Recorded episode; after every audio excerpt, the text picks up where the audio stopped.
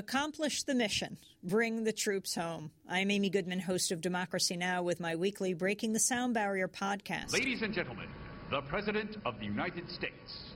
On May 1st, the U.S. President addressed the nation announcing a military victory. May 1st, 2003, that is, when President George W. Bush in his form fitting flight suit strode onto the deck of the aircraft carrier USS Lincoln. Under the banner announcing mission accomplished, he declared My fellow Americans, major combat operations in Iraq have ended. In the Battle of Iraq, the United States and our allies have prevailed. That was eight years to the day before President Barack Obama, without flight suit or swagger, made the surprise announcement that Osama bin Laden had been killed in a U.S. military operation in a wealthy suburb of Pakistan, notably, not Afghanistan. Tonight, I can report to the American people and to the world that the United States has conducted an operation that killed Osama bin Laden, the leader of Al Qaeda, and a terrorist who's responsible for the murder of thousands of innocent men, women, and children. The U.S. war in Afghanistan has become the longest war in U.S. history. News outlets now summarily report that the Taliban have begun their annual spring offensive as if it were the release of a spring line of clothes. The fact is, this season has all the markings of the most violent of the war, or as the brave reporter Anand Gopal told me on Tuesday from Kabul. Every year has been more violent than the year before that, so it's just continuing that trend. Um, I suspect the same uh, to be said for this summer. It'll likely be the most violent summer since 2001. Every year has been more violent than the year before. Let's go back to that fateful year. Just after the September 11th attacks, Congress voted to grant President Bush war authorization. The resolution passed the Senate 98 to 0 and passed the House 420 to 1.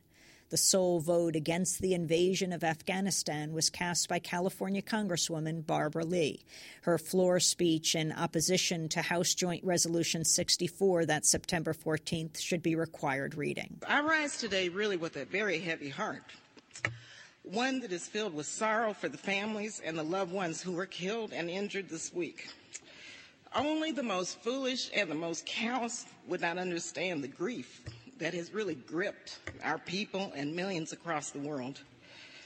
This unspeakable act on the United States has really forced me, however, to rely on my moral compass, my conscience, and my God for direction. September 11th changed the world. Our deepest fears now haunt us. Yet I am convinced that military action will not prevent further acts of international terrorism against the United States. This is a very complex and complicated matter. Now, this resolution will pass, although we all know that the president can wage a war even without it. However difficult this vote may be, some of us must urge the use of restraint. Our country is in a state of mourning. Some of us must say, let's step back for a moment. Let's just pause just for a minute and think through the implications of our actions today so that this does not spiral out of control.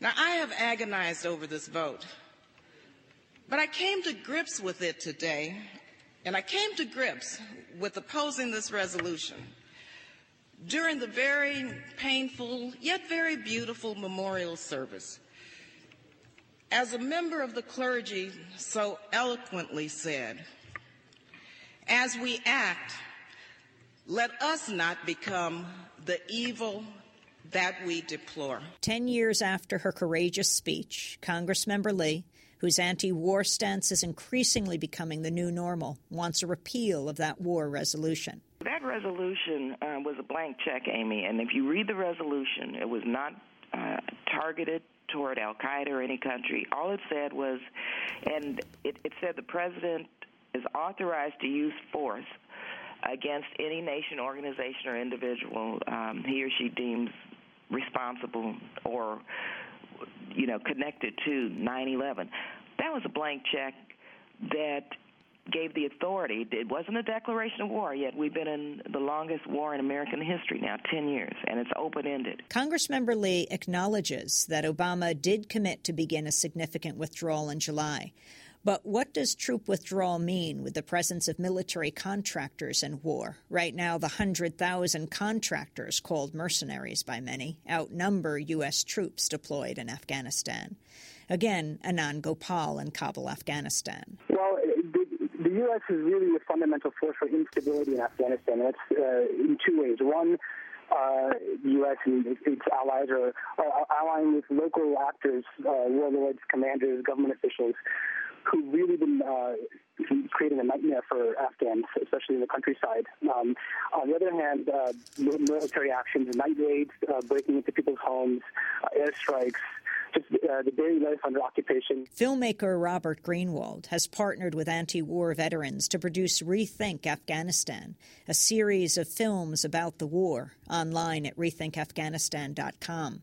In response to bin Laden's death, they've launched a new petition to press the White House to bring the troops home.